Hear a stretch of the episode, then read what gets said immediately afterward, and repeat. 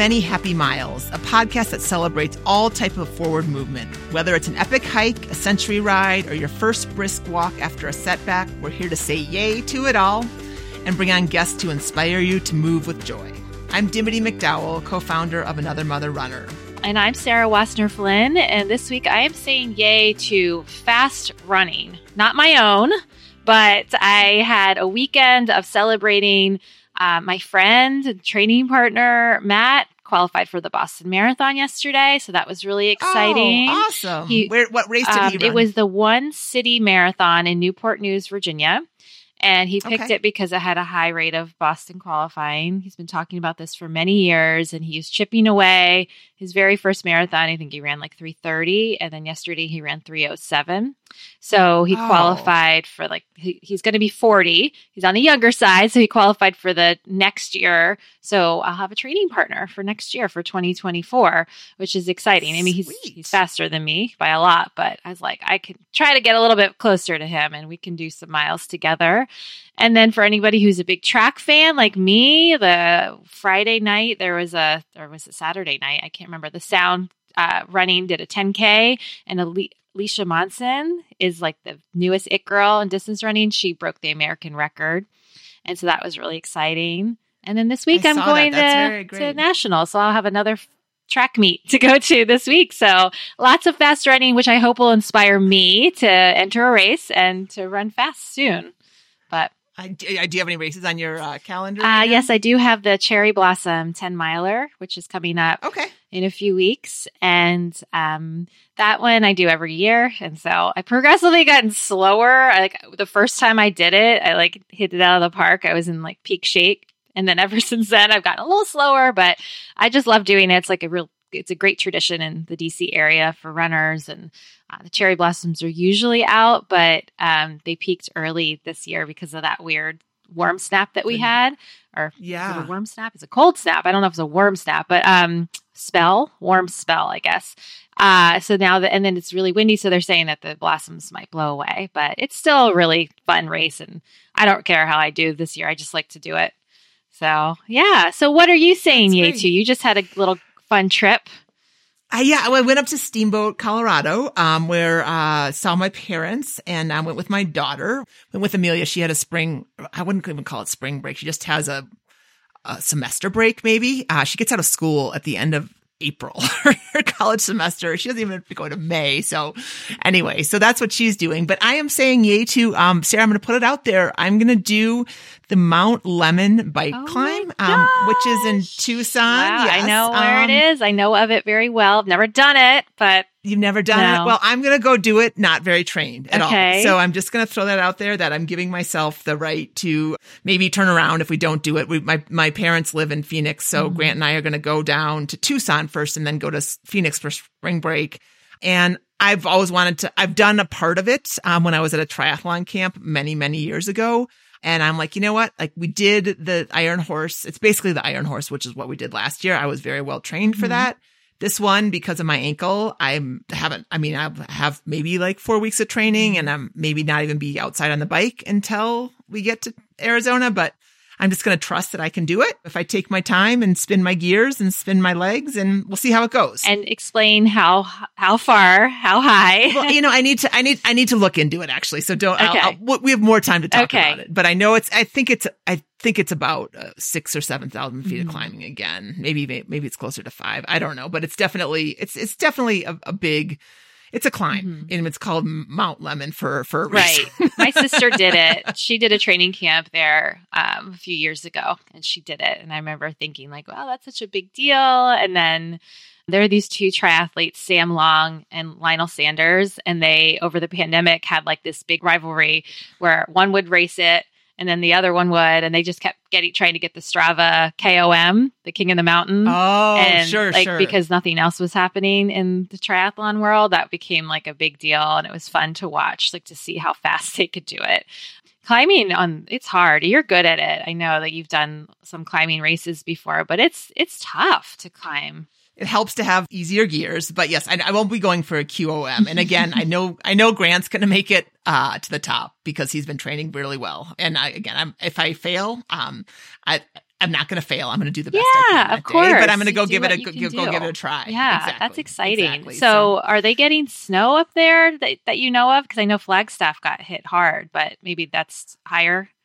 Yeah, that's okay. I think Flagstaff. I, uh, Tucson is definitely in more southern. Mm-hmm. Yeah, it's it's past Phoenix, so I think it should be fine. Mm-hmm. We'll see. We'll see. Yeah, wow. So stay tuned on that. One. Very one. exciting goal. I'm excited for this. I love new goals. Thanks, thanks. Well, it's yeah, it's just gonna tee me up. It's it's the end of March, and then we'll and then we'll talk about hiking after. Right. That. So.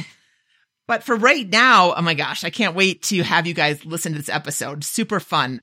We are bringing on the power couple Kelly and Juliet Starrett, who are the co-authors of Built to Move, the 10 essential habits to help you move freely and live fully. The book, which has been called a detailed, accessible roadmap to help you move through life feeling better, stronger, and more confident than you ever imagined, is hitting the shelves on April 4th. And so we're excited to give you a sneak preview of it today. And before we bring on our guests, we'll introduce them since they both have super impressive bios. We'll start with Kelly, who's the co author of the New York Times bestselling Becoming a Supple Leopard, Ready to Run, and the Wall Street Journal bestseller Desk Bound. He's a physical therapist, we should say, and he's also the co founder of the Ready State as well as San Francisco CrossFit. And joining Kelly is his wife, Juliet Starrett, an entrepreneur, attorney, author, and podcaster. With Kelly, she also co-founded the Ready State and San Francisco CrossFit. She is the co-author as well of Desk Bound, and she was a professional whitewater paddler, winning three world championships and five national titles. Okay, so welcome, Kelly and Juliet. Thank you guys so much for Thank you. Us. We're we're excited to chat you up. Yes, we are excited for you to have you. And before we dive into this amazing insight in your latest book, in a bit, we're going to hear a little bit about your athletic background. So, Juliet, let's start with you. How did you get into whitewater paddling, and what did you do before that? Uh, sure. I'll start. I'll go way back to childhood. I was kind of like a multi sport athlete in middle school, but I will say that I, I was not skilled. I was often not a starter and I was just sort of a mediocre athlete. And then in high school, is I that because you had? Wait, I have to stop. Is that because you didn't know how to suffer yet? You didn't, didn't discover your yet. penchant yeah, for so suffering. Th- this is Kelly's. Kelly's telling the punchline of my story beforehand, but what I I'll tell it to you. The punchline of the story is my athletic gift is the ability to suffer. You have no idea. Um, and beyond that, I don't. It, it's I'm not that great of an athlete. I'll say, but I found the sport of rowing in high school which oh, is I'm a former uh, rower, so I hear yes, I hear you on the suffering, suffering, yeah, yeah. and I realized I fa- I had found my spot where I could, you know, be very successful in a total suffer sport, and I fell in love with the sport, and I rowed all through high school, and then went on to be a D1 rower at Cal, and this was back in the dawn of time, by the way, when you could still be five foot six and be a rower at Cal, by the way. So, so I mean, you know, just caveat. I went on to be a rower at Cal. And then while I was in college there, I was actually seeking a summer job where I could be outside and be tan. So just a little insight into my 18 year old, my 18 year old mind was what job can I do where I can work outside and be tan? And that's where I landed in the Sierras of California working as a river rafting guide, which is something I did all through college. It was my college summer job.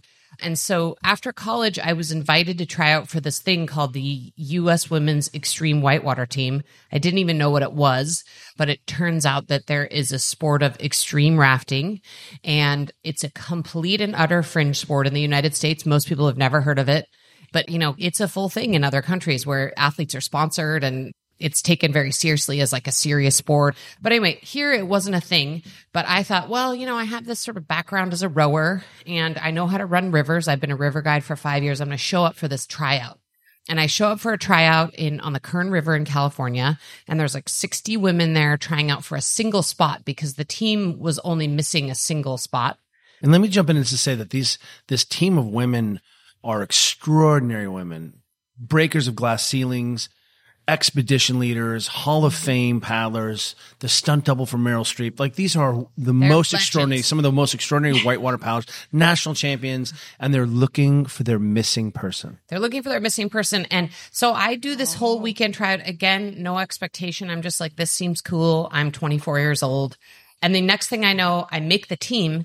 And within a month, I'm paddling at my first national championships. Again, having no idea what's going on. We win. Wait, so you're in, you're in a group boat? Yeah, though. there's six of us clear, in the right? boat. There's six there's of us six in the boat. The, okay. the sport okay. is actually advanced now. There's only four people in the boat now on the sport, but back then there were six okay. people in the boat. And we won. This is all just so unexpected for me. We win a national championship, and then I'm told, okay, well, in three months' time, you're going to be competing in the world championships on the Zambezi River in Africa.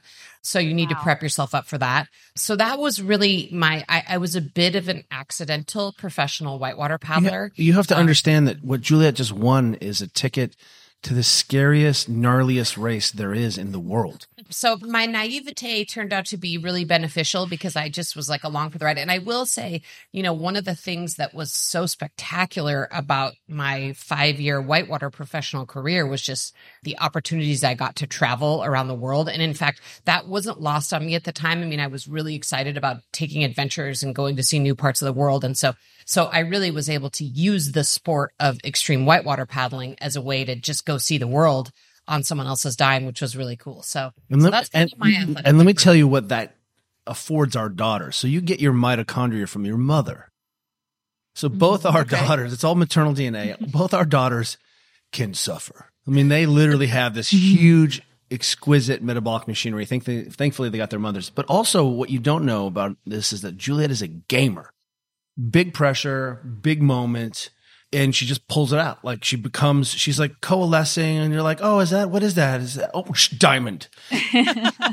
Our daughters have become those women too. It's but, bananas. Uh, I'll, I'll add so one cool. other sort of chapter of this athletic background story, which does relate back to the suffering. Kelly and I obviously found CrossFit early on, and we owned a CrossFit for many years.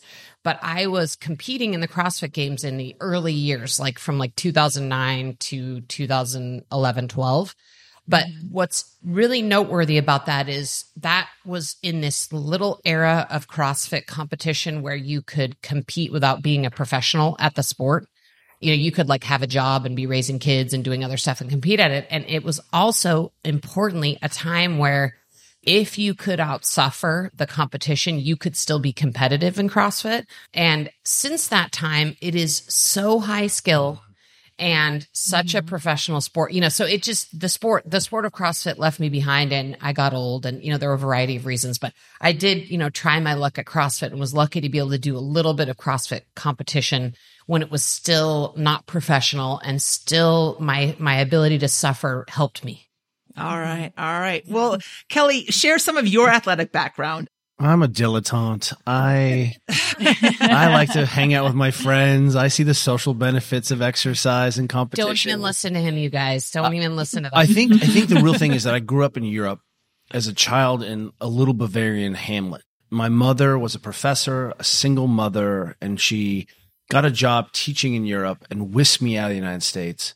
And I, I came back when I was a freshman in high school but what was really important about that or salient is that I was exposed to mountain biking and ski racing and kayaking and hiking and all the other sports. And we played soccer. And the kid who was the best, the, the girl, the boy who was the best at every sport was the person who had our most respect. And we would do two or three sports in a single day. And, you know, the only rules I had was I had a bike and I had to be home when it was dark or home at the like the sixth church bell like because you know this little you know literally yeah, i'd be hearing the bell and be like oh mom i'm gonna die. Like mom's gonna kill me. And we would ride our bikes to austria for chocolate and we were just we, we were feral kids in the mountains. And that was really set me up to make decisions about where i went to school and the things that i got to do. And i fell in love with paddling and uh, uh, at an early age, I started kayaking when I was 12, whitewater kayaking, and then ended up paddling in college on the national team in whitewater slalom. So slightly different sport than Juliet's sport, where yeah. you see it in the Olympics. I'm going to cut you off. You just skipped over an entire part of your life, which was high school. Well, you know, I I got really into football and then realized I was small and slow. Look at that. So winning competition once again. I did not win Juliet's genetics for suffering. So uh, you know, in short, I met Juliet because we were all river guides in the summer. And so what in between oh, cool. college, we were river guides and taught kayaking. And then we all started racing. And then when this is this emergent phenomenon of the extreme racing in the 90s. I, I, think people forget sometimes. Um, there was that great documentary about the women who sailed in around the race, uh, around the world race, right? Yeah. In 92. That was really mm-hmm. amazing. That was 1992. So, you know, they were like, oh, women will die. like, yeah, like that. I don't know if you guys have, I, I forget the yeah. name of that documentary, but it was insane because they were, they couldn't get any sponsors It was 1992. Remember yes. this because the, the sponsors were yeah. worried they were going to die and it was going to look bad for the brand. And I was like, wow, that's so crazy to me. Like I was an adult already by that point. Or yeah. I was a young adult. Right. It wasn't, wasn't that no. long ago. ago. Anyway, mm-hmm. go ahead. So there's this phenomenon starting to happen of extreme sports and the Vail Mountain Games and we all we started realizing that we could risk our lives and maybe make $200 on the weekend if, if we won the race. and if you're a, you know, 20 year old kid, I mean, you're like, sign, that's a, that's a jackpot, man. $200 yeah. mm-hmm. is so much Taco Bell. Let me just say it's so much Taco Bell. So we, I fell into this really interesting happening in Colorado at the time where there was so much innovation and, and progression of a sport. So I fell into whitewater kayaking at the real, the right moment. There were some people who had been holding that space Anyway, needless to say, this is all I obsess about. I basically majored in kayaking, minored in whatever I minored in at college, and did you go to Fort Lewis? Uh, this was in at Boulder. Oh, in Boulder. Okay, all right. And my best friend and I started racing on the national team in two man canoe, and then we basically talked all our friends into trying out for this other race. So we pulled our national team slalom super friends, and we're like, I think we can win a free trip to Chile and they were like, "We're in." So that is how I basically met Juliet, and the the end of my, my the end of my professional aspirations. Wow, that's such a cool story. So you guys met at a event. We met at the then... World Whitewater Championships in Chile. So imagine just I don't know how many countries are there, a lot, and it's big class 5. And what's interesting I think and of note to this conversation is I had a chance to see Juliet and I'm pretty good at spotting patterns. And as I'm chatting Juliet up because she's very cute, she has jack lats. And she's a very accomplished paddler, and she's on this team of superstars. So I mean, by proxy, she is a superstar. And I'm t- chatting her up, and I'm like, "What do you do?" She's like, "I'm an internet professional in San Francisco," and I was like, "I don't even know what that means." but I sleep in my truck. Honestly, I didn't really either. I sleep in my truck with my dog, and I'm a kayak rep. I live in Durango, and then I'm like, "What are your What's your plan?" She's like, "I'm going to law school, and I've already applied." And I was like, "I'm moving to San Francisco." So that is how we ultimately met. As I tricked Juliet into, uh, you know, inviting you to San Francisco, inviting me to San Francisco, and then what's important is that I met Juliet in this under these circumstances where immense pressure very scary, lots of competition. And I really got to see who she was at theoretically our worst, our most stressed selves. I also I don't mean to take over as host of this, but I feel like you're missing a key thing, which is about your whole like what ended your slalom career because it was so influential in the rest of your life. Oh, that's a your good point. Thing. You should tell them that story really. I um I basically paddled myself. And if if you're a runner, you can relate to this. In the 90s, mm-hmm. particularly, our model was more volume, more better. If we can get more volume in, if we can outrun and outwork everyone else, then we can we can suffer more. And, and that's just mm-hmm. academic. Like I'll just put in more work. The problem was that created creates this phenomenon called we call plausible deniability. So if you get injured or you're not able to adapt to the the training stresses or you overdo it or under recover or under fuel or your mechanics start to deviate and you have a problem, you can't race, you can always point to your body of work and say, well, it's not my fault because look how hard I worked, right? And I just, next time I'll be better. It, yeah. mm-hmm. Doing the work. So that was what our model was. And everything was done not on mechanics or nutrition or strength and conditioning or support or recovery. It was all predicated on what was fastest. Can you go faster? Do faster, faster. I mean, our sophistication was let's not take a hard stroke for five minutes right? Like that was how we warmed up. so in short, I basically totally, I totally, I ended up with it, uh, right? Well, and I think he, I think he also mentioned, you know, him spending two hundred dollars on Taco Bell, so that probably gives you like a loose. No, no, not that time, not that time.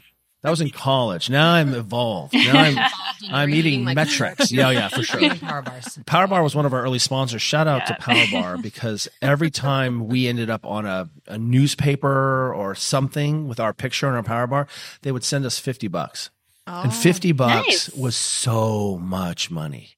You know, yeah. so you know, we didn't have social media pressures or this kind of thing. It was just it was this really amateur mm-hmm. experience, but I ended up creating a neck injury for myself where I had a really gnarly mm-hmm. nerve root and I couldn't turn my head and my hands started to get weak. And that really ended my professional career and started me truly on the path that we're on, where I started asking really difficult questions of the system.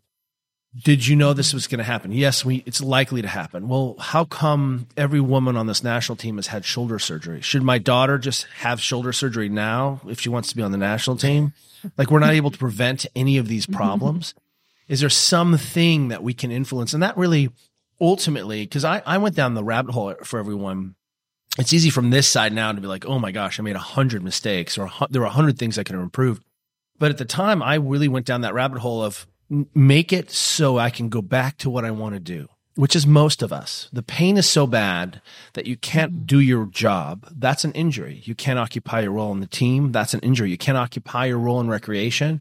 That's an injury pain is one thing. We're all suffer. I mean, Julia, it's legendary at suffering and is gritty, but that's not the same thing as having your livelihood taken away, having your social, yeah. you know, group taken away, having, having your whole psycho emotional self sort of on the line. And, you know, ultimately, I was like, give me the prednisone, give me the cortisone, give me the shot, give me the acupuncture, just make this go away. Meanwhile, none of those solutions were things that would make my body more robust and more durable. So anyway, that's yeah, I think that's how we got here. I, I thought Thank you couldn't leave that out because I think that that part of his own professional athletic career was so influential in what we do today and what we've been doing. Yeah. And and even that yeah. we come in and we get yeah. to work with young athletes and we're like, we are going to work really hard to help you not step on this rake. Yeah, yeah. We'll be right back after this break.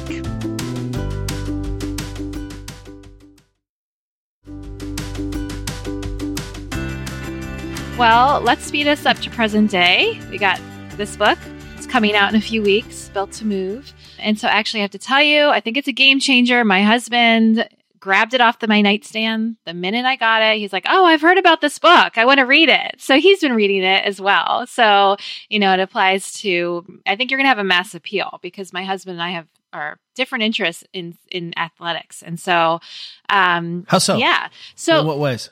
Well, I'm a runner and a swimmer and a biker triathlete and he's more he played lacrosse so you know he he mm. he likes to run now let's say that but i'm more of like into the endurance world and he just like runs to stay healthy. So but we both want to be healthy for a long time. So that's what your book is all about. And so tell us a little bit about the impetus to write built to move I'll take a swing at that. So you guys may have heard of our other one of our other books, Becoming a Supple Leopard, which sort of made a splash when it came out in 2013, and, and then again in 20 we did a second edition in 2015.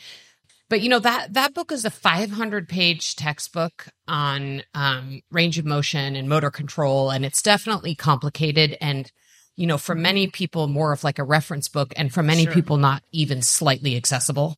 You know, we we've we have so many friends who are like, I love becoming a supple leopard, but you know, I'm not I'm not going to give it to my wife or husband or mom or dad because you know, again, they fall into that category of people who want to be healthy, but they're not going to read a 500 page, extremely technical textbook about how the body works, right?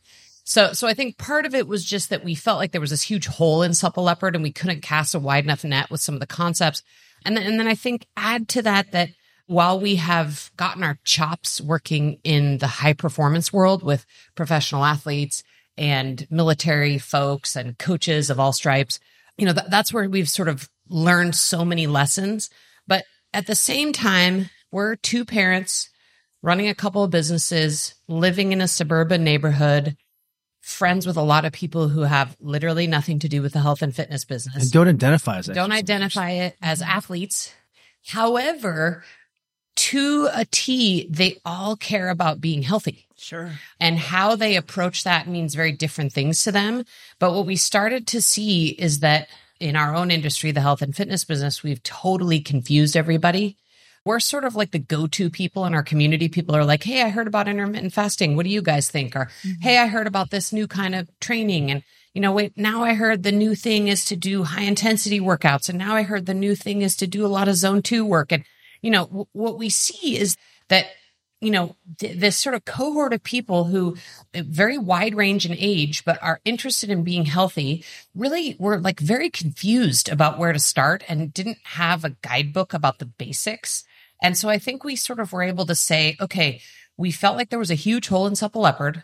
We learned all these lessons from working with high performance people and teams and how can we cast a way wider net and write a book that is like super accessible to both people who would describe themselves as an athlete and people like Sarah, I don't know if your husband would describe himself as an athlete or not, but he'd be one of those people that I would say might be kind of on the fence. Like he's like exactly like you said, like he's interested in being healthy. He mm-hmm. does move his body, but you know, he maybe wouldn't describe himself as an athlete. I'm not sure. He doesn't compete. He's not competing. Yeah. Exactly. So, mm-hmm. so I think we really just felt like we had so many lessons that we've learned and we wanted to be able to share them with people in like a relatable, accessible way. I think the other thing too that it, we, we also realize as being busy working parents is that we don't have a lot of spare time. And so, you know, like one of the things you guys may relate to is like a busy working mom is like the a number one thing that bugs me about like fitness influencers is the idea that I should spend like that I have the time and capability to spend my morning journaling, meditating, uh, do, you know, like whatever, you know, food I'm, prepping. I'm like making my kid yeah. a lunch and, you know, driving them through the drop off. Like I'm doing all this really standard issue stuff that is not at all about like my own optimization. Yes. And so our daughter's boyfriend has started eating our leftovers. My food prepping is gone. wait, wait, I, we, we want we got to know how old are your daughters? You have two kids, is that right? Oh yeah, we've got two daughters. One is seventeen and one is fourteen. Okay, so, about to turn eighteen. So yeah, okay. I think you know we just we're we're busy people, and so I think the other key thing is that we were like, what have we learned from the high performance environment that we've actually been able to realistically fit into our own busy life that makes sense and how can we share that with with a much broader audience? And if i mm-hmm. just take the other swing at that the highest calling of science is to transform humanities. That's what really pure science is great. But we have been experimenting and running this really impressive human performance laboratory. It's called sport for as long as we've been humans. And what we're trying to do now is say hey look look at all this data. Look at all these practices. Look at all this you know, these processes to create interesting, durable people who can work really hard and adapt and still have connections with their, you know, teammates and their families. And how do we take those lessons and actually now transform our communities with them? How do we take those lessons in? And that's really the highest calling of sport.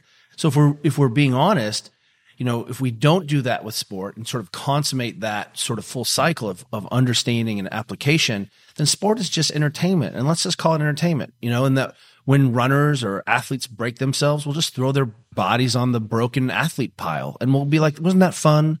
And I think it's fun for us to watch you know, anyway. Yeah. yeah. fun to watch, less fun to be on the pointy end of that stick. Mm-hmm. I can tell you. So when we wrote Becoming a Supple Leopard, one of the things that I think Juliet uh, kind of just glossed over for a second or highlighted was that we had sort of two big objectives in there objective measures. One is range of motion, and the second one is biomotor output. Can you run faster if you have access to your range of motion and control through that range of motion? How we define mobility. And what we saw was that when we gave people their range of motion back and better control, they could lift more, they could run faster, they could handle higher volumes and outwork the competition more effectively. And what we've tried to do with this book is also say, well, let's create some objective measures, some benchmarks for people to understand where they are around some key practices in their life that we think make durable people. Because we're turning 50 this year. Suddenly the, the conversation of durability is a lot more interesting to us because we, and not longevity. Longevity sort of means I'll live forever. I'll become immortal or, you know, immortal and still could be di- killed, but will live on.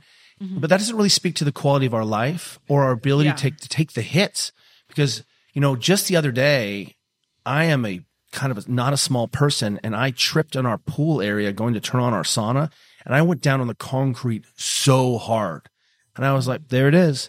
And I just now have taken myself out of competition and moving in life for, you know, a decade because I had this crazy fall on the concrete. Instead, I would bounce back up and it was like, you know, I was like, oh, I'm okay. And the things are going to happen to us. We're going to get sick. We're going to get stressed. We're going to deal with high, high emotional, high stress environments in our lives and our families. How capable are we to withstand those events? And that actually starts backwards every day with small practices that you can build into your life to support whatever it is you want to do. And and one through line between sort of the sort of like athlete and non-athlete populations that we, you know, interact with is we've seen and I think this is the fault of the fitness business is that people really have missed the basics and have stopped doing the basics. And um, and because there's so mm-hmm. much sexy stuff to do in the health and fitness business and cool supplements and awesome things you can do. And look, we like some of those things. Like we are huge fans of sitting in our, our cold plunge, for example. But that mm-hmm. is not reasonable or accessible for the vast majority Doesn't of people. scale. To us, that's to us, that's an that's a nice to have. That's not mm-hmm. a basic. And I think that's what, you know, we've really lost in this business and industry and where we've left people behind is we've, and, and I think partly because we're such an internet driven world that it's like the basics aren't sexy you know, on no, Instagram no, at all. basic about it. Yeah, yeah. and yeah. um, and so I think you know that's been hard for the fitness business. It's it looks sexier to sit in a cold plunge than it does to like walk around the block. Mm-hmm. Well, or to sit on the floor, yeah, right? Exactly. So, right. so, so yeah. So you, so I will say, like, so you have ten habits that you propose in Built to Move that will help you be a more durable person, right, and have a good quality of life. And you start with the very first one, which is sit and rise. So you are proposing that we get from standing down to sitting and then coming back up. How dare we? I gotta say, so uh, that almost shut the book after trying that because I'm like, so, so I was a rower. Like I said, I was, uh, I'm six four, so I'm coming down onto the. Yeah, like, that is a long that's way. a long go. way to go. Yeah. and then to try to get back up. And it was very, very humbling. So then I tossed it out to our team, like Sarah tried it and some of our kids it was easier for our kids, but it's still not easy. Like that was a that's a big it was op- opening hard, chapter, yeah. right? Yeah. My kids were like, "What are you doing?" And I was like, "I can do this if I concentrate." Let me activate my glutes. Let me warm up. Let yeah. me have my I was well, like, I can run a marathon. I can do this. It was difficult, I have to say. So, w- one of the reasons we want to put that test in there is the, it, and, and why we want to start with that and lead with that is because, well, well, partly you guys just explained it right there that it is fun. Yes, it is fun. Even though it's so difficult, it's like, oh, once you try it and see that it's difficult, you're like, oh my God, we got to try this and let's see who else can do this. And so, so it sort of spreads around families and communities. And so, so that was one of the reasons reasons we really want to start with it. And the other reason is that in order to do that, you actually don't have to express full hip range of motion. It or really be very is, strong. Or or be very strong. And okay. and we feel like it's just such an important like, wow, okay, like this is some information that I now have and I can bring some awareness to my body in this really simple, easy to do test. And sort of what we're hoping is that it gets people to care a little bit about their range of motion. Because I would say that that's been for us one of the biggest challenges in the work we do is that we often find that people don't care about their range of motion until they get injured mm-hmm. or are struggling with some kind of chronic or nagging pain or they see their athletic performance going down. So those are often the times at which, you know, people come and find us and, and want advice and uh, on their mobility and range of motion and so forth. But we feel like this is such a simple, basic test that really gives people some information about their range of motion and some data points about, okay, like I now have some information and maybe some ideas of where to start. And what we love about the test is the, there's a few practices to improve on it, but the biggest practice is just actually sitting on the floor and getting up and down off the floor which is mm-hmm. simple and accessible. You know, everybody's yeah. watching three hours of Netflix tonight. Like the data's in, you know, regardless of whether people say they do or not, like the data's in, they're all doing mm-hmm. it. So it's like, hey, we just say, take half an hour of one of those shows or an hour of one of those shows and just sit on the ground. So the, the sort of fix yeah. for any challenges with that particular test is really easy. So that I think, I'm sure Kelly could add a couple things to that, but I mean, I think that's why we really want to start with that one because it's so impactful. Yeah.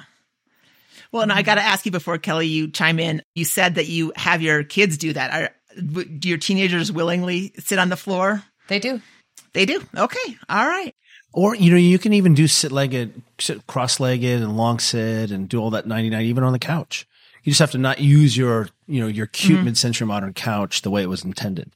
So, you know, and if we, if we kind of pan back for a second, you know, the idea of the vital sign really speaks to us. And what we saw in the pandemic was a couple things. One is that if we had to use how people were, how well we had trained, if fitness is a trillion dollar industry, almost a trillion dollar industry, then theoretically we have really prepared people in the last 10 years to go out and be able to f- self soothe and manage pain and deal with stress. And guess what? We didn't at all.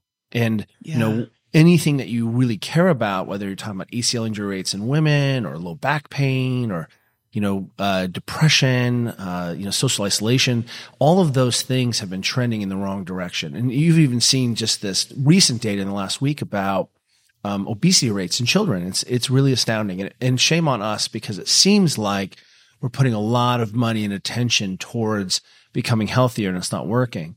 So this idea of the, we saw that people were taking things like SaO2, their oxygen saturation, respiration rate, and they became very sophisticated around the pandemic around expanding the idea of the vital sign. And what's nice about that is if you know you have a vital sign, is 120 over 80 good blood pressure? No. But if your blood pressure is 130 over 90, are you going to die tomorrow? Probably not. But what it says to you is, hmm, maybe I should pay attention to this. Maybe I can sort of check in and, and the, the same thing. When we're working in high level sports, one of the things that we know now is that you really can't outwork the other person that ship has sailed. There's no secret squirrel program where you get to do more volume and more intensity. That's just, that's not the case. Whoever can adapt to the training the most effectively is usually the person who can handle, handle higher volumes and get more training volume and then show up at the race and be fresher. So what's nice about this idea is we call that session cost. So if you do a training session afterwards, there's a cost to the session. I can't go as hard the next day. My range of motion is off. My go signal was a little fried. I'm a little stiff. Everyone can appreciate that. Big epic race. How do you feel the next day? If I measured you on that day, you wouldn't feel very good. That has a high session cost. So we're always looking at diminishing the session cost for everyone we work with. Here we have this idea of getting up and down off the ground, which is a excellent predictor of mortality and morbidity and the reason you'll likely end up in a nursing home is you can't get up off the ground by yourself. So we have this thing that kind of spans and multiple things. Young people like ourselves on this call will uh, appreciate that we get to basically have this nice test, which allows us to see the session cost of the choices we're making in our lives, whether that's running or cycling or, hey, I just haven't had to keep an eye on this for a while because no one said it was important. And you're still really a competent mover. You're a great runner. You can still row. You can still do all the things you love. But maybe if we can put this into your lexicon of how am I doing, you can keep an eye on it. And lo and behold, things get better. I have to go back, uh, Dimity, too, to your question about the teenagers because can't let that one pass so quickly about whether they sit on the floor. I mean, it's how old are your kids, by the way, you guys? Well, mine are so I have a 16 and almost 16 and 19. Yeah. And uh yeah.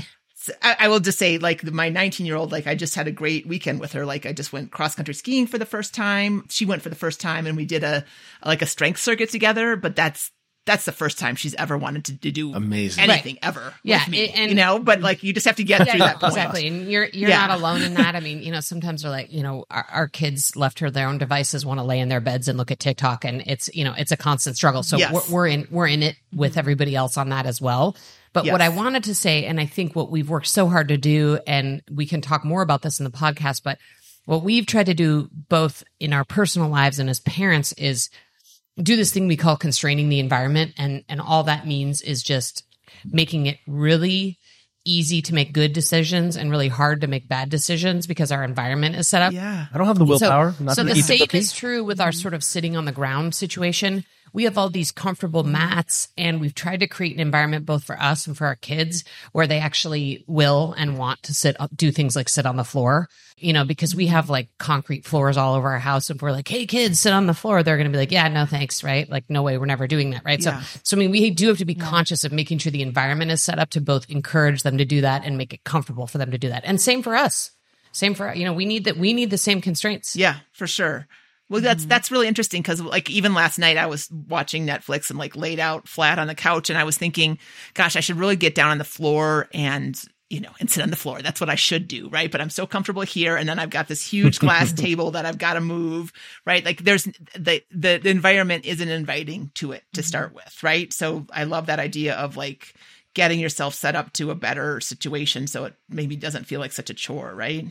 Well, yeah, and we just have these like just to make it easier for you. We have these little mats we bought on Amazon for like twelve dollars each. Okay, um, that we just keep in the corner, and we keep, but they're in our kind of TV area, living room area. We just keep them in the corner, and they just make a huge difference in like your comfort sitting on the floor and sitting, you know, crisscross applesauce and in those positions. Mm-hmm.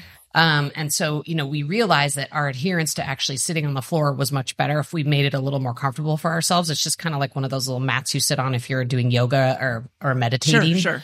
Um, and so, so that's just like one simple way where you can kind of pepper your environment with a simple tool to make it more likely that you are going to, you know, m- make the choice to sit on the floor in those moments. Right. Well, while you're on that note, one of the other assessments in your book is uh, how long you sit for, which I was like, oh gosh, guilty as charged. So that's part of your chapter in creating a, a movement rich environment. And you know, you wrote about that in Deskbound, and then you continue the conversation in this book. And so I looked at your assessment and like, I have a very busy life. I have four kids. I work out daily. I still think I get like a B minus C plus on your grading scale, which is like seven to nine hours a day, you know, just because of this stuff, working, you know, um, writing, driving, podcasting, yeah. driving, exactly. Going to sports games, you know, like I'm at a swim meet all day. I'm like sitting, like I could be up and running. Um, so just kind of going on what you were just talking about, can you talk a little bit more about creating that movement rich environment and how can we do that? How can we not sit on our butts so much all day? No aspect of the human works by itself. No system works alone. It's not your skin. It's not your small intestine. It's not your spine versus your lungs. These are all very interconnected systems. One of the things that is sort of easy to lose track of when we're looking at moving. It's not sitting versus standing. It's how much movement can I get in? So thinking about the people at Harvard have defined sedentary lifestyle as sitting or being sedentary more than six hours a day. And we can define that again, objectively, not like, well, I feel like, you know, I move around and fidget is that if you fall below one and a half metabolic equivalents of work, and if you remember the old Stairmasters from like the 80s, you were like, Oh, you know they do. What's a Met? yeah. You're like, Oh, I'm looking, I'm working at seven Mets. Is that good? I don't know, but it's, I'm breathing hard and that's Mets. So that was a metabolic equivalent. And then, you know, an erg, believe it or not, is still a measure, a me- measurement of work, just like a watt. Mm-hmm. But the, the Met fell out of favor. But when you sit down, you usually fall below one and a half Mets and that's the, the cutoff where we start to see the body start to react to not moving or being loaded or have to support itself with weight or, and what we can kind of see is that there's a whole bunch of sedentary physiology that kicks in that is sort of not as conducive to all the things that will make us more robust, even how preferentially we burn sugar or what happens to our blood sugar when we sit. And if you've ever sat in an airplane and had cankles, for example, when you get your ankles get swollen, that's an example of what happens to your physiology when you stop using your muscles. So, for example, one of the reasons we love this idea of trying to limit inactivity time during the day is that we want to continue to use your musculature to move along your lymphatic system. Your lymphatic system is the sewage system of the body and it's all bootstrapped into your muscles. So when you sit on an airplane, your muscles don't contract your lymph starts to stagnate or we start to get congestion or we get swelling kind of down at the bottom of this gravity well, which is our ankles. Moving more, engaging those muscles pumps out those lymphatics. And it's why moving and walking is such an important part of what we're trying to do is to keep the drains clean. We say, let's bring the groceries in and take the garbage out. And that, you know, your body makes between four and six liters of lymph a day, and you've got to move that around. That's yeah. the natural process. It's not just exercise, but like you turn over cells and tissues remodel and and, well, and just quick interruption. I mean, that's why it's the first thing that they do after you have any kind of surgery is get you, get moving. moving. Right? There's no, there's no like stim device or anything you can put on your body that is going to take the place of just moving around to be able to get the garbage out of your body. Yeah, that's so. What we can start to say then is, wow, if I am an exerciser, I need to kind of, you know, finish the cycle of what happened through the exercise and that's decongestion. I need to move along those fluids. And if I'm just an average mortal 50 year old guy, I also want to just make sure that my tissues are healthy and healthier than if they were stagnated, which means I need to move more. Again, since no system works alone, one of the best ways we know to help people fall asleep at night is to increase their activity during the day. And one of the easiest ways to do that is to try to move more so that you actually incur enough sleep. It's called sleep stress so that you actually want to go to sleep. So here we have this thing where we're like sitting is bad or not moving your body all day is not good. And, you know, we're trying to get people up in bed. We're trying to move. But it also turns out that it's a great way if I'm an exerciser to continue to have a warm down, manage the, the one hour run. If you're a busy person sneaking in your workout, one of the ways to get warmed up for that more effectively is not to sit mm. in your chair for six hours and then go sprint. Right. Door. It'd be like, Hey, I'm going to start to move around and prepare my body and be weight bearing. Or after the workout, I can continue to stand, move, fidget, you know, and have this movement choice. Ultimately, one day of traveling or being on a podcast or being in lots of work meetings is means nothing to you. But when we start to look at that vital sign over the long haul, we can start to say, Hey, here's a reason why you may be having foot problems, mm-hmm. or here's something that's contributing to your body composition or your lack of sleep. And suddenly now we can be more aware of it. And because we have thumbs and we're really innate, brilliant humans, we can shape our environment to move a little more.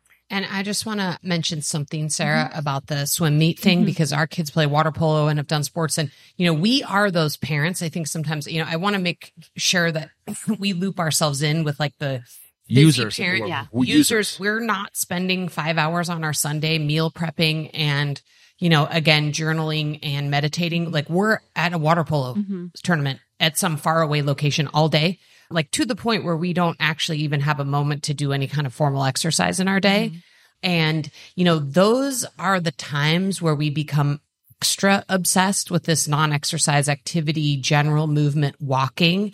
You know, we, if you look in like my old Instagram archives, you can probably find like 50 videos of Kelly and I just walking around a track at a high school, waiting, waiting for our daughter's next water polo game, or, you know, at a swim meet, literally outside the pool, walking laps, you know, I mean, and I'm talking like 100 meter laps outside the pool because, you know, the default of most parents at those things is, well, I'm just waiting for my kid's game. So I'm just going to post up in my lawn chair and spend the entire day not moving. And that's easy to do because you can socialize with other parents and you're kind of stuck in this pool deck. And so we've really just tried to kind of change our mentality about like our own participation in our kids sports, which we love. Like we think it's the greatest thing ever. Like we're already nervous about our kids going off to college and feeling sad on the weekends yeah. about not being able to do this, but it also really can impact our own ability to get some movement in. And so, man, every time we are at a water polo tournament, swim meet, sporting event, you know, if there's not any action, if there's not actually a game happening, like we're walking around somewhere mm, in yeah. some random neighborhood in like San Jose. Yeah. I love that. Well, and so also, Juliet, just talk a little bit about even if you're not, you know, taken away out of your environment, but knowing that you guys are very human, like, are you setting an alarm every tw- 25 minutes to get up? Are you doing, sun salutations in the middle of writing a presentation? Like, kind of how do you no, get that in? No, no never. I, yeah, I so, hate that. so, okay. a few ways. I mean, first of all, as you guys know, we're huge standing desk fans. Yes. We also know it's not for everybody. Yes. Um, but if you came into our office, you'd see that every desk is actually set at standing height and they're not electric desks that can go up and down like the default. The default of all the desks in our office is at standing height. Can I interrupt um, you for one second? Yeah. How do you, so I have a standing desk. I have a very hard time concentrating concentrating at it? Like, is hmm. that something that comes with time? Yeah. So interesting story. We actually worked with a high level athlete who was about to write their next book. And he came to us and said, look, guys, like I get it. High level executive. High level executive. He's like, look, I, I have a standing desk. I can, for a lot of the tasks I do, I can work no problem at a standing desk. But when I'm writing my book, I need to be sitting. Yeah. And so we actually have a lot of information in our book about actually how to make a sitting desk more, more active. Okay. Because again, the issue is not sitting. Like we are trying to be the movement people. Like the goal is to move more and even micro movements like fidgeting counts. You know, the, the real like Sauron of not moving is the idea of sitting in a chair without moving at all and not even fidgeting and moving. So there's a way to make sure that you can still be moving and active from a seated position. Okay. The other thing we do is we have, you know, we're defaulted here at our office to standing desks, which just makes it easier for us to choose to stand. But all of our standing desks also have a stool. So I'm uh, perching right now. And this is an important yeah. idea is that, again, that's not sitting versus standing. It's how do I get as much movement or activity in my body? So if I stand up, suddenly Juliet and I are not in the same frame. Mm-hmm. Yeah. so what I found is that I can perch against the stool, which means I'm not leaning against the back. I have my feet on the ground and perching up against the stool gives me above that one and a half metabolic equivalents. I can put my foot up on it. I can change my position. But now in this perching, I'm having to still use enough of my musculature in order to sort of be above that one and a half mets and I can still work. And so it's a nice little happy compromise. Yeah, but, we love perching. But for me, it's been this sort of uh, uh, process of testing to see what works well for me standing and not standing. Sure. So I am not standing for my entire workday. I find doing things like these podcasts, I'm actually more awake and more alert and I feel better when I'm standing. So I stand. Yes throughout this. And then there are also certain tasks that are super high concentration. When I'm working in front of my computer, I find I feel more comfortable sitting. So I'm sitting on a stool. Uh, look, I, you, let me stop. Stop. I don't even know why this matters. This doesn't matter. But I'm just- if you stand, we did this calculation where Juliet just made a choice of being more active during her workday. Over the course of a year, she burns an additional 100,000 calories. Wow. I outweigh Juliet by almost 100 pounds. That makes it me getting 170,000 calories of ice cream I can eat that has nothing to do with exercise and I don't have to change any other thing. So for me, what I see is like, wow, I can be a lot more active and I have a lot more flexibility in my desired and ability to eat cookies. Well, and I just got to add one more thing here. So I do think it's a, a process of testing what works for you yeah. and, and then, and then making sure in those moments, you know, if you're just, you know, an- answering random emails and don't need to be in high concentration, like that may be a time when you should focus on standing and then choose those high concentration times to sit. But as far as just adding in more movement in the day, I think one of the things that we've gotten set on in our minds that we're hoping to change people's perception in the fitness business is that anything you do for your health has to be done in like a one hour block because all like fitness classes are one hour blocks. Yes. And so I think people have this idea that in order to do something like add more walking into their day, they need another hour. So instead they don't have another hour, right? Like Sarah, if you've got four kids, you're driving around, like probably all you can do is get in your run in a day and that's mm-hmm. it. Like as far as like taking an hour heroic. and that our already is heroic with a job and raising four kids, right? But what we realize and what we're hoping to get the message out there is, man, like there, people do have all these little 10 minute windows and the amount of additional movement that you can add by just changing your mentality that you don't need to plan a whole walk mm-hmm. to go get your 8,000 steps that you can actually really accumulate eight to 10,000 steps in these little microwaves, microwaves throughout your day. You know, I figured out that there's this walk to the end of our block that is 1750 steps and I do it often at right after dinner because I, I find that I'm on a like a lower movement day for me, just my normal activity, I'll often end up like around 5,000 steps, just kind of going about my normal day. Mm-hmm. And I'm like, oh man, you know, it's after dinner. I want to get over the hump. I want to get to at least 8,000 steps today. And so I figured out this one, and that is a like, that's like a 16 minute walk to the end of the block and back to my house. And I'm like 1,750 steps. So, so again, I didn't have to make a plan. I didn't have to put my tennis shoes on and drive an hour to my walking class and, you know, commit the time. It's just these little movements. And, and like the other thing I like to do is walk and take a, you know, if I don't have to be on video and I can walk and put my headphones in and take a meeting, I actually, in my case, find that I'm I can concentrate better. I'm more creative. Sure. I can be more present if I'm actually taking those kinds of meetings while I'm moving. Mm-hmm. So again, we just want to try to sort of shift the narrative to be like everything you do for your health doesn't need to be done in this one hour block window class. Yes. Um, then that so many of these things can just be these little behaviors that you add into what you're already doing because the reality is, again, none of us have time to add like one more class or one more hour of anything into our days. No, agreed, agreed. Well, so you guys don't just focus on movement in this book. So I wanted to touch for a minute on the nutrition chapter in Built to Move, which is named Eat Like You're Going to Live Forever. Um, Amen. Which we, which we are, right? I mean, let's just acknowledge that we've got that going for us. So you cite some studies as well as some personal experience in this chapter, including an anecdote about bringing home your newborn daughter after she spent three weeks in the NICU after birth and being told by the doctors to give her vitamins, which you said tasted horrible. And um, Sarah, you and she was being breastfed. Oh, okay. Wow. Yeah. And those vitamins are, yeah, I've gotten the taste of them and they do taste horrible. So I hear yeah, you. Kelly was like, Kelly was like, breast milk is supposed to be like the perfect food. food. Yeah. Oh, no. Like, yes, it right? is. And right? then they're like, but give her the vitamin D too, yeah. right? Yeah. So go ahead, tell the story, Kelsey. Well, just, you know, I just said, look me in the eyes. You know, I'm a physical therapist and tell me what's wrong with breast milk and just keep a straight face while you do it. And they were like, uh, and I was like, what's the problem you're trying to solve? Well, they found out that women in San Francisco weren't going in the sun or getting enough sun. So there wasn't vitamin D in the milk. So that's the way of thinking about, well, we can always try to be adding in these micronutrients or these macronutrients through supplements and vitamins and sort of exogenous yeah, methods. Instead, turns out whole food, as we all know, is the revolution in performance nutrition right now. So why don't we begin to establish some benchmarks around you're vegetarian, cool. You're vegan, cool. You're carnivore, cool. You keto, cool. Let's make sure you're getting enough of the what's important so that your tissues can be robust. Mm-hmm. So the magic number that you provide in the book is 800 grams uh, of fruits and vegetables, correct?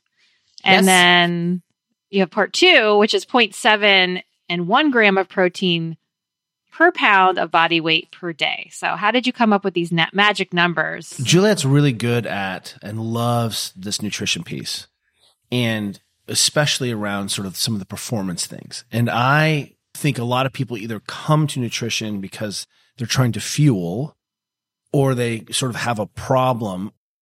But really, the most people are coming to nutrition because they want to change their body weight or they want to, they need, they're looking for calorie restriction gussied up under some, you know, eating strategy that now becomes my personal identity. I got interested in nutrition because if you're going to heal or manage the adaptation stress from training, you have to have these building blocks on board. So we want to give credit where credit's due. We got the idea for the 800 grams from our dear friend EC Synkowski, who's a nutritionist, and she runs a program called the 800 gram challenge. Mm-hmm. But that is based on a study that found that objectively, people who ate 800 grams of fruits and vegetables in a day lived longer and suffered fewer chronic ailments and diseases. And so we actually found this and found EC's idea like five years ago. And we've been exposed to literally every diet, every eating, everything. Sure. Um, and we actually found in our own life, you know, we, we were able to follow it the best we felt better. Um, and it was we, expansive. It was, it was having us eat I mean, a lot more food, which I'm down with, right? Mm-hmm. You know, yeah. we all have grown up in the 80s and 90s, low fat. You know, I mean, I went through a phase where I was actually a D, you know, I told you D1 rower at Cal, and I seriously subsisted on bagels and um, red vines because they were fat free. So, and SnackWells. Like, Did you have SnackWells yes. in there too, Juliet? yes. yes totally. Rice cakes. Diet Coke and rice cakes. and, um, and so, you know, I look back, I actually look back on my own, you know, college and professional athletic career. And I'm like, man, I could have been so much better yeah. if I had had like even some of the tools that I have today. Like we I didn't know. Better, we, didn't we didn't know. know. We yeah. didn't know. And, um, but what I will say is that, you know, in, in this world where all we've been told for the last 25 years is the only way to have the body composition you want and to feel good and to heal from injury is to restrict, restrict, restrict, restrict, um, and to actually have a diet out there that says, actually, this is expansive. We want you to eat more fruits and vegetables. We want you to keep an eye on it. It's objective. We know that eating, you know, micro, more micronutrients is good for you. Fiber. variety of levels. It fits in with any cultural way of eating. It fits in with any, you know, preference. Like Kelly said, if you're a vegan or a vegetarian or carnivore, you know, carnivore people can just eat all their 800 grams in berries, you know, and just to give people an idea, like, you know, if you eat a whole pound of cherries, pound, a pound of cherries, that's like 275 calories. So 230 calories. there's been a point in this whole crazy nutrition universe where like fruit became demonized and nobody ate fruit. Yes. and you know people would like run for the hills to, if they were like sh- shown a banana. You know fruit's not the problem. Like fruits and vegetables are not why we have a like a a bad and worsening overweight and obesity problem in this world. Like, you know, talk about losing the forest through the trees as an industry. Like that is fruit and ve- fruits and vegetables are not the problem. Mm-hmm. The other thing we saw, like we said before, those we, we live in a community of people who, you know, like one of the things they like to do socially is eat together. And a lot of these diets require people to be like super weird and not be able to eat with their mm-hmm. communities. And, and it's like, it's like, man, first of all, eating food is like one of the great joys of, of being a human. And one of the ways that we connect as people is around food. And the weirder people get around food, the more difficult it is for them to connect around food. You know, we have so many friends who say, Oh, well, yeah, I tried intermittent fasting and it did kind of help me from a calorie control standpoint, but I couldn't actually eat dinner with my kids. Mm-hmm. And turns out that's not a trade off that most people want to make. Most people actually want to be able to enjoy a meal with their own kids mm-hmm. and aren't going to choose to intermittent fast at the expense of being able to connect with their kids around the dinner table. Yeah. So I, I don't know. I think I've lost my way. I'll let Kelly talk about the protein piece.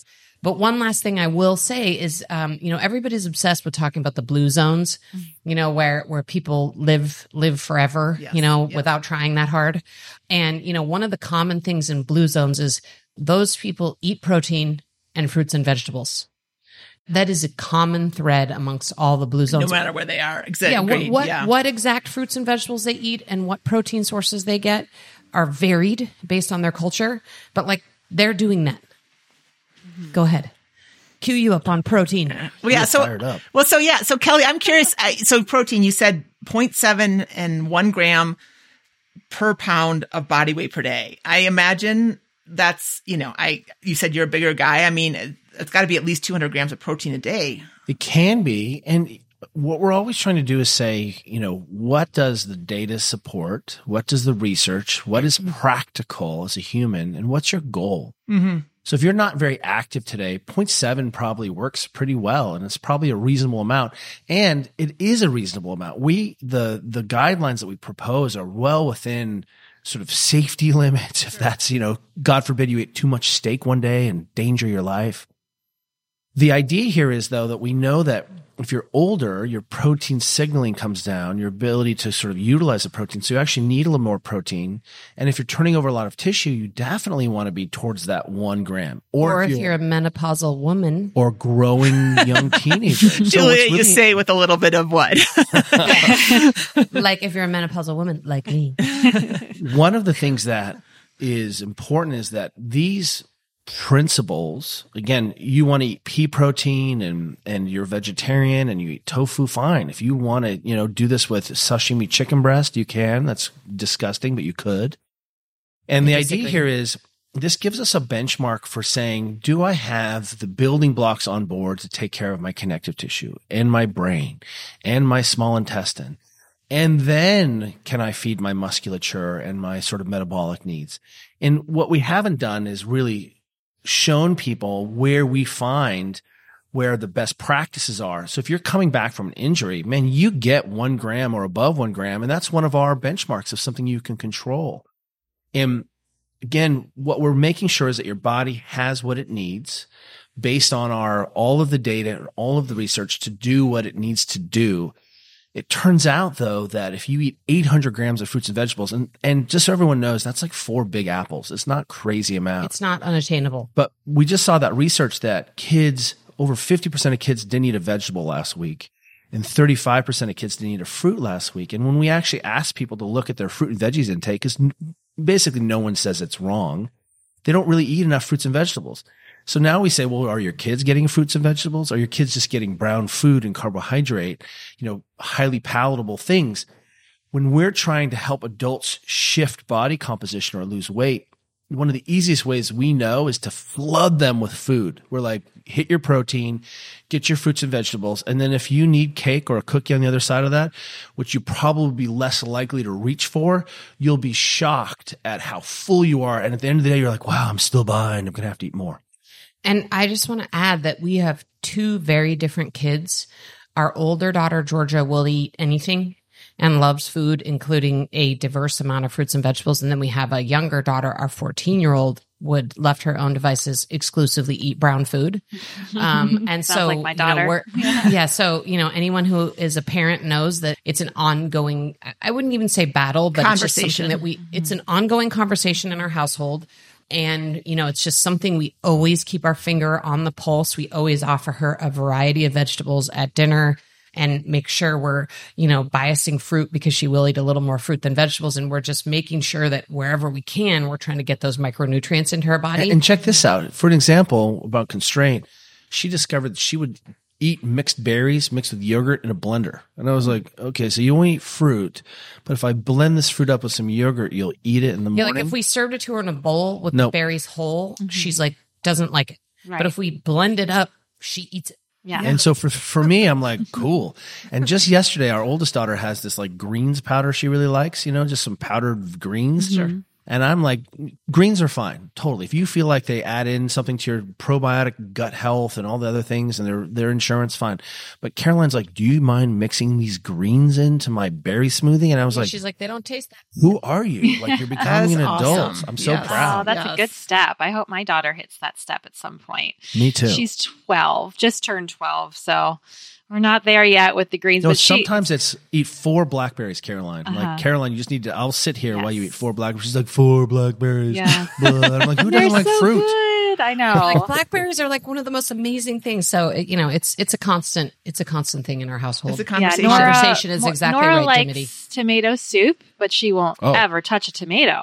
And I'm like, all it is is ground up tomatoes. And No, it that's- is. It's yeah. this is magic. Yes. You want tomato soup every meal? Yeah. Fine. Yeah, mhm. she. And I think, you know, one of the, the things about the whole book is creating these benchmarks allows us to say, wow, you know, we just had to travel for some work. I think there was a whole day where I did not eat a fruit or vegetable. You know what I mean? Or until the evening. I just, like, we just couldn't. We weren't, didn't have access to it. So I don't panic. I just say, well, tomorrow I'm going to do better. And I think what it's difficult as people because this is the way our brains are worked. We're not wired to think in terms of decades and you know, if I eat these vegetables today, it'll make a difference for me when I'm 60, 70 years old. That's not how it works. But the small practices that we engage in day to day aggregate over our lifetime to make more robust people. And that's why it's important that we play to the best of our ability at these small games of our life, eating, mm-hmm. nutrition, sunlight, sleep, all those things. And then we won't have to get to a point where this this space station is on fire and I'm trying to put myself on life support and put the fire out and wonder what happened. You know, the we always I think want to say that the person I'm going to be tomorrow will have more willpower. They'll be the one who exercises and eats better and says no to the cake. That's not the case. And if we can start to constrain our lives and look at this 24 hour duty cycle, every one of us has a perfect day again and again and again to small make these small behaviors that totally make a difference in our life in the long run. Love it. I love it. Well, you guys are just a great, uh, first of all, a great interview for sure, but also just super fun to talk to. And, um, we could sit here for hours, I'm sure. Pretty much want to go through every habit, but we're not going to do that. we will let you, um, get back to your work at your standing desks and all those things. But thank you so much, Kelly and Juliet, for joining us. It was really, uh, great. Again, your book, your newest book is Built to Move. And anything else you want to promo while, while we have No, you? I mean, we're just, uh, they can, you know, folks listening can uh, learn more at builttomove.com and follow us at the Ready State. I'm at Juliet Starrett on Instagram. And it's so fun to meet both of you and have a chance to chat. I didn't even, before we go, where are you both? I, I have to know this before we sign off. okay. I'm in Maryland, not too far outside of DC. and I live in Denver now. Oh, okay. Okay. Go Colorado. Go yeah. Colorado. Um, yeah. All right. So well, thank you guys. We really, really appreciate you having us on. Yeah, it was really fun to chat on. with you. Good luck. All right. Well, I got to go have some lunch with my 800 grams. I'm, i know. I'm, I'm going to go eat go some eat some vegetables. I like all my fruit. So cool. All right. Thank you all. Take care, you guys. Okay. Thank you. Thank you. Have a great day. Have a good week. You too. You too. Bye. If you're contemplating a half marathon this fall, I'm just going to put this out there. Definitely consider the Heart and Sole Half Marathon Level 1 program. It's our most reviewed and popular half marathon plan. Laura, who just finished her race, here's what she had to say about it. She said, I learned a lot of good habits, including to warm up, and my form really improved thanks to runs that concentrated solely on different elements of form. I feel extremely fit coming off the 20 week training cycle, and I'm excited to continue building my cardiovascular base. I have been recommending this training program to anybody who will listen. And you're listening, so if you've got a half marathon on your mind, head down to the show notes and check out the link in our training programs.